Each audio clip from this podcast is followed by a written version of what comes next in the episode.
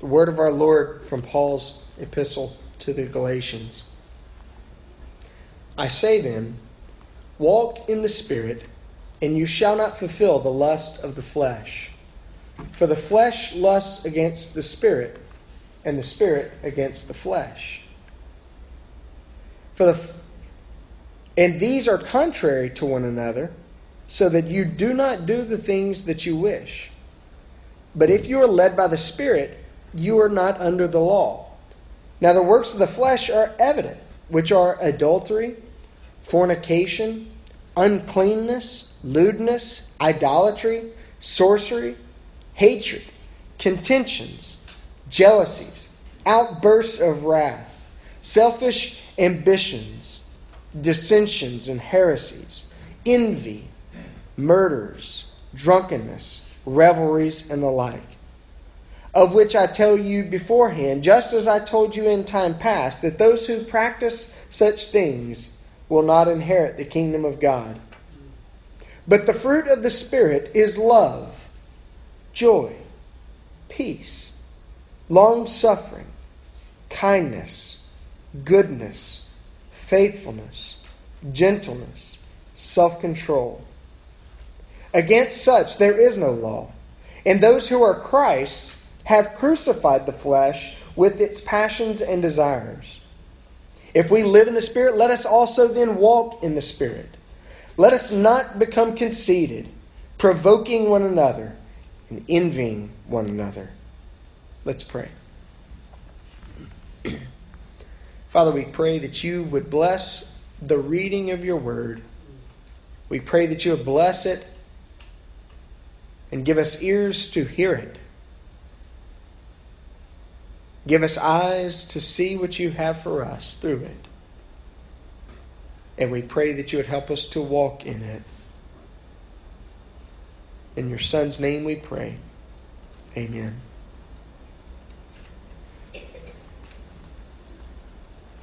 We began last week dealing with the subject of the Spirit's fruit, and I mentioned that these are not just fruit that happen to pertain to a spiritual life, but instead these are the Spirit's fruit. These are fruit of the Spirit, not of our spirit, but of God's Spirit. The fruit that He is at work in our lives to produce. I mentioned that. Uh, Theologians have for some time spoken of the two hands of the Father. The Father is at work using his hands. Hands have always been a symbol of both work and giving. And through his Son, who was made incarnate for our sakes, he was at work.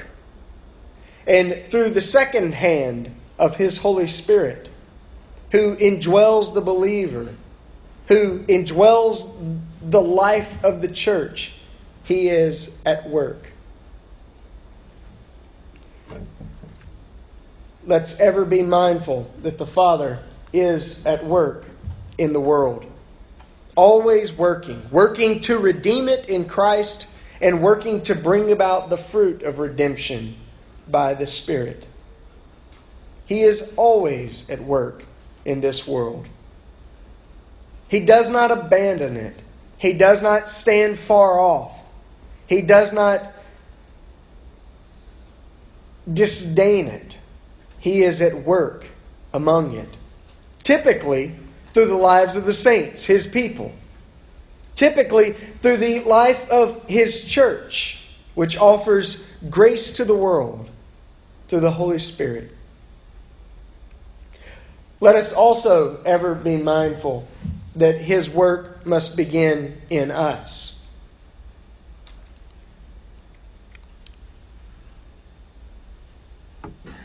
More than half a century ago, a uh, British editorial ran an article that asked the question, What's wrong with the world?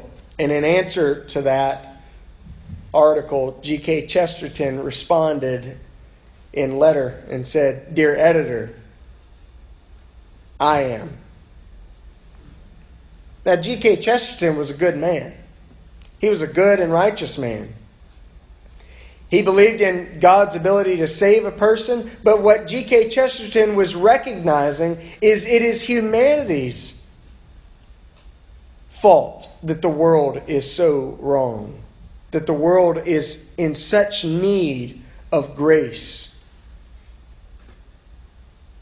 You know, a good dose of humility will do both us and those around us a bit of good. Paul specifically says, Do not be conceited. Do not think you've arrived there. Do not be satisfied with where you've come. But always recognize through humble eyes that there is work to be done in you and through you. God is at work, and his work must begin with us. You know, fruit works from the inside out. That's the nature of things. Fruit begins by budding and then blooming and bearing, but fruit also must go through a process of maturing and eventually ripening. It works from the inside out as a plant gives way to fruit. It is an outer thing that began inward. Jesus said, Out of the abundance of the heart, the mouth speaks. That it is what is on the inside that will come out to the outside. And so, if the fruit of our lives are corrupted, or the fruit of our lives look more like dead, rotting fruit, if the fruit of our lives is the works of the flesh, the lusts of the flesh, as Paul enumerates here, if that's the fruit of our lives, then we've got a heart problem. And so God is at work in our lives to transform our hearts. And that's why he talks about the fruit of the Spirit. These are not just add ons to a good life. These are not just things that we ought to accumulate to add to ourselves to be better persons. These, these are the fruit that God is wanting to bear from the inside of our lives.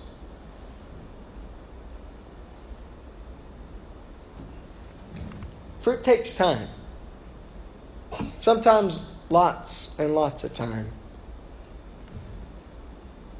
Even before there's budding and blooming and bearing, and even before the fruit begins maturing and ripening. The fruit doesn't just come from nowhere, it comes from a plant. And there was a time when that plant was germinating under the soil. There was a time when that plant was sprouting up with new life. There was a time when that plant was going through a long and arduous process of growing and pruning and fertilizing.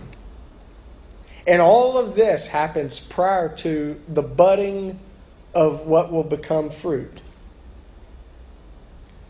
Growing fruit takes time.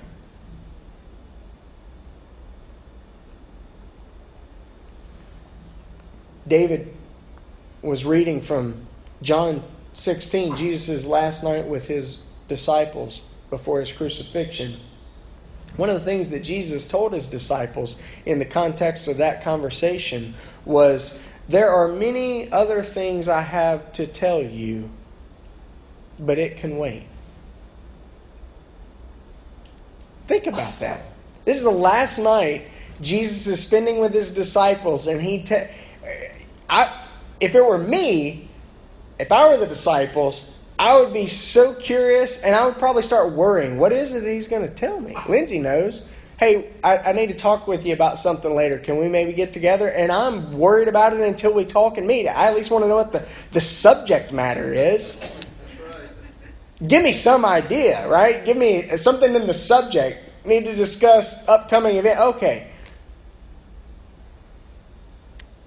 But Jesus tells his disciples, there's an awful lot that I've got to tell you. But don't worry about that right now. We'll get to that later. Jesus seems to be awfully patient. You remember in that same conversation, he tells Peter, You're going to deny me. Not just once, not just twice, but three times.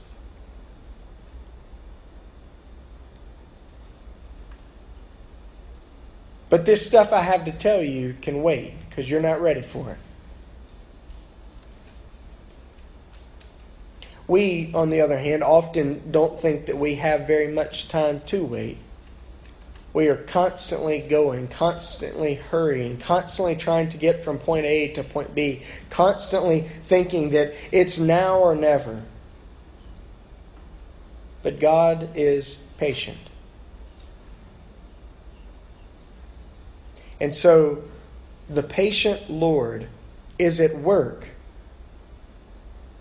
in his people, in our lives, to bring about fruit, to bear fruit in our lives.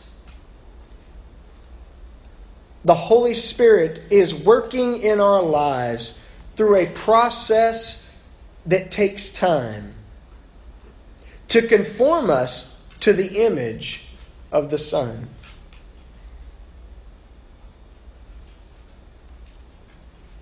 Again, Jesus said, He will take of what is mine, which I received from the Father, and He will give it to you.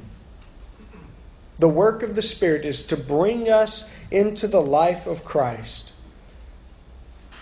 and to cause our lives to begin reflecting the life of Christ. He's working to bear fruit.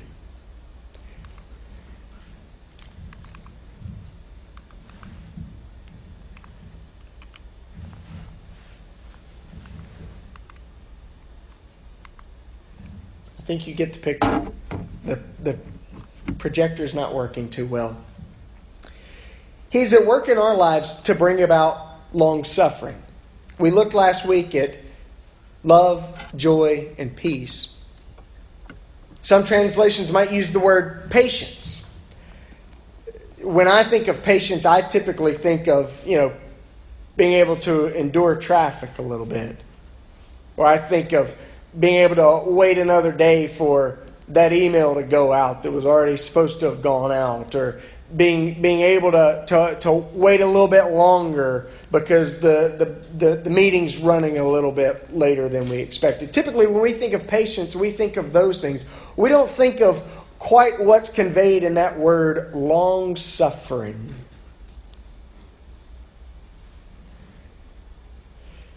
When we think of God in the Old Testament, be honest. Do you typically think of God as kind and gentle, or do you typically think of God as mean and angry? If you're like most Americans, you think, oh, the Old Testament, God angry. New Testament, Jesus, sweet and mild. Nine times in the Old Testament, and almost, almost all of them, most of them, by the prophets who were doom and gloom, judgment. Nine times in the Old Testament, Yahweh is said to be slow to anger. And we look at the Old Testament and think, goodness gracious, Lord, you were like always hot and ready to strike someone down.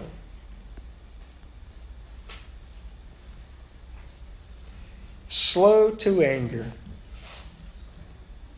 The scriptures have an awful lot to say about this subject of long suffering. 56 times in the Bible, some form of patience or patient long suffering or forbearance is used.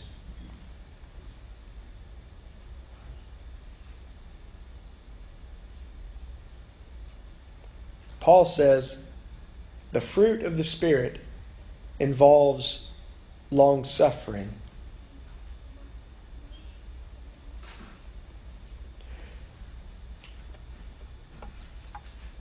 Many of our devotions uh, with the kids come from the Jesus Storybook Bible, and it explains patience this way it says that patience is learning to deal with things that don't go your way. Now, when I first heard that, Lindsay was reading, and I thought, well, I don't, I don't necessarily buy that. Patience? How is that learning to deal with things that don't go your way? Because, you know, normally I have a very abstract understanding of things like patience. But normally, in my abstract understanding of patience, it's easy to, to think of myself as patient. But when you think of it in terms of learning to deal with things that don't go your way, and you begin to think, you know what? I think they might be onto something. Because patience is about being able to tolerate when things are going longer than expected. That's when things don't go your way. Patience is about being able to tolerate when the traffic's not moving quite quickly enough. Things aren't going your own way. Patience is about being able to deal with people who are difficult to deal with, quite frankly. If we had our way, they'd be easier to deal with. If we had our way, they'd do things the way we do them. If we had our way, they would sit up straight and act like they're supposed to. If we had our way, they would answer the questions that we ask, how we want them to answer the questions we ask. You see, patience does have to do with learning to deal with things that don't go our way. The alternatives to patience or the alternatives to long suffering are impatience and vengeance.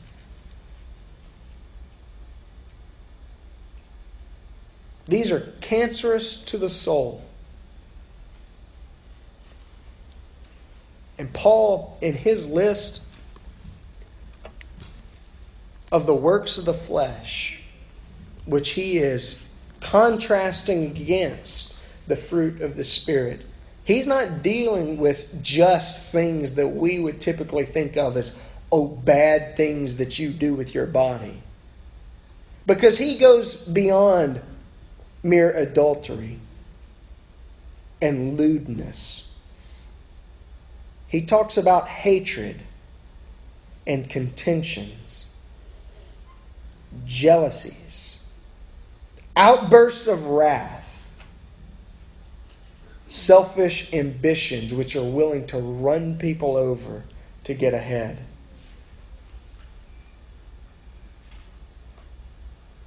He's dealing with things that are the contradiction or the, the antithesis of long suffering.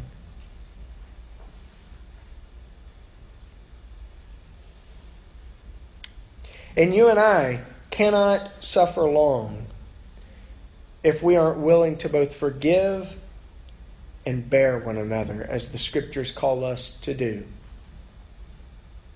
Because the heart that is long suffering is willing to forgive sins that are committed against it. The heart that is long suffering is willing to bear with others when they seem unbearable. It's willing to forgive even when it's not receiving forgiveness. It's willing to bear with others even when they won't return the favor. And God is in the business of transforming the heart. Amen.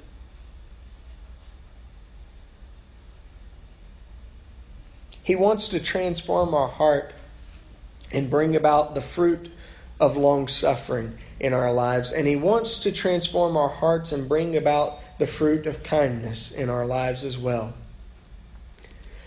When Paul is speaking about kindness, it's, it's almost difficult to differentiate between kindness and goodness. In fact, some translations will say goodness and then gentleness because these two are kind of inter, intertwined with one another.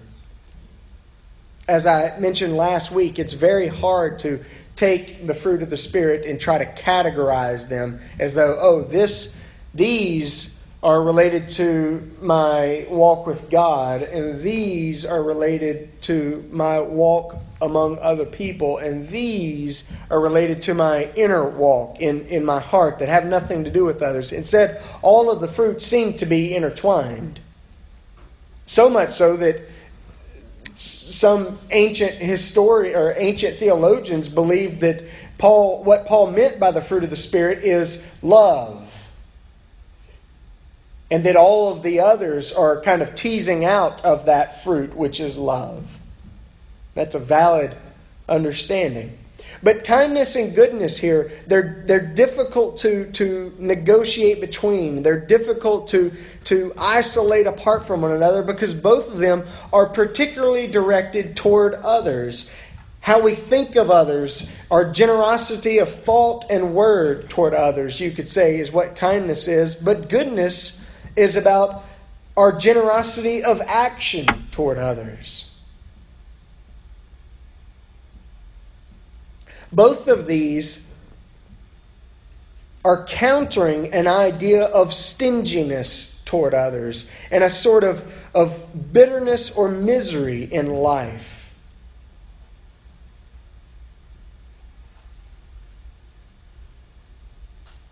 God wants us to be kind and His Spirit is at work in our lives to bring about the fruit of kindness. He wants us to be thoughtful of others, to think of them, to think of how we relate to them, to think of how we treat them, how we speak to them, how we respond to them even when they initiate poorly. Kindness is about initiating good spiritedness.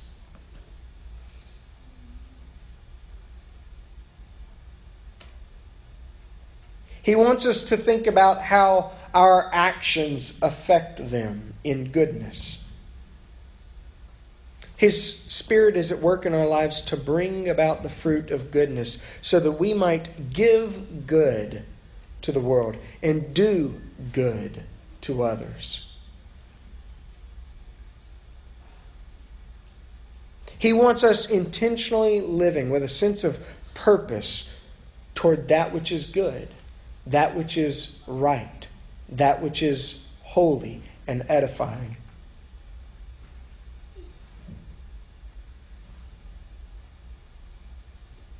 Most of this, as you can see, is dealing with how we respond to what life and others give us and about what we bring to life and others. The fruit of the Spirit is it, it, it, it is in so many ways quite countercultural. You think about our politics. That's an easy one.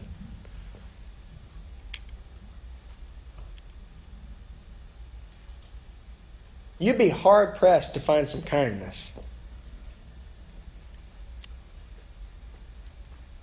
And I'm all for a debate. I, you know, people have opinions because they think those opinions are right, and so it's it's fine to disagree, and it's fine to say, look, respectfully, I think you're missing something, and I I think I have a better way or a better answer. But our, our cultural and societal discourse is in the gutter. We can't find basic kindness hardly anywhere in the media.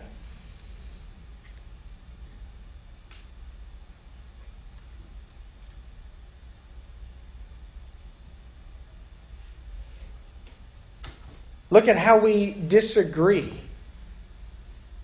How long suffering are we as a society with one another? With folks who disagree with us, with folks who are fundamentally in disagreement with us. It seems like everyone is just angry. They're angry on Facebook, they're angry on Twitter, they're angry in the car beside us. They're angry. Used to be at the grocery store, it was customers who were angry and were tearing down you know the the uh, the cashiers. Now even the cashiers many of them are angry. We're all just angry. Some people make their livelihood off of being angry.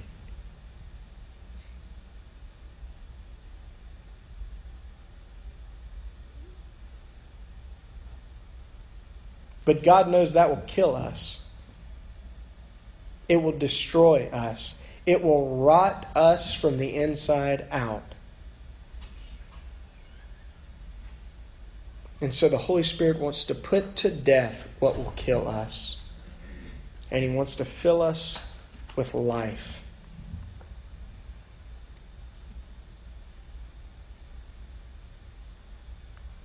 Don't forget, God is easy to please but hard to satisfy. I quote George MacDonald on that often. He is easy to please but hard to satisfy. He will not relent until the entirety of our hearts and lives are renewed after His image, being conformed to the image of Christ. He will not quit. He is at work in our world, and He is beginning with us, His people, and He is at work to produce the fruit that only His Spirit can bring, because His Spirit brings renewal, His Spirit brings restoration, His Spirit brings a reflection of the image of Christ when He is at work in our lives. It may take time we may find ourselves praying that ironic, most ironic of all prayers Lord, give me patience and give it now. But God is at work in our hearts through His Spirit because if He is ever going to change our lives, He must first change our hearts. And we must have a willingness to say, Lord, I am yours entirely. Renew me. Transform me. Give me long suffering like you have. Give me kindness and goodness toward others and toward the world you've made. Let's pray.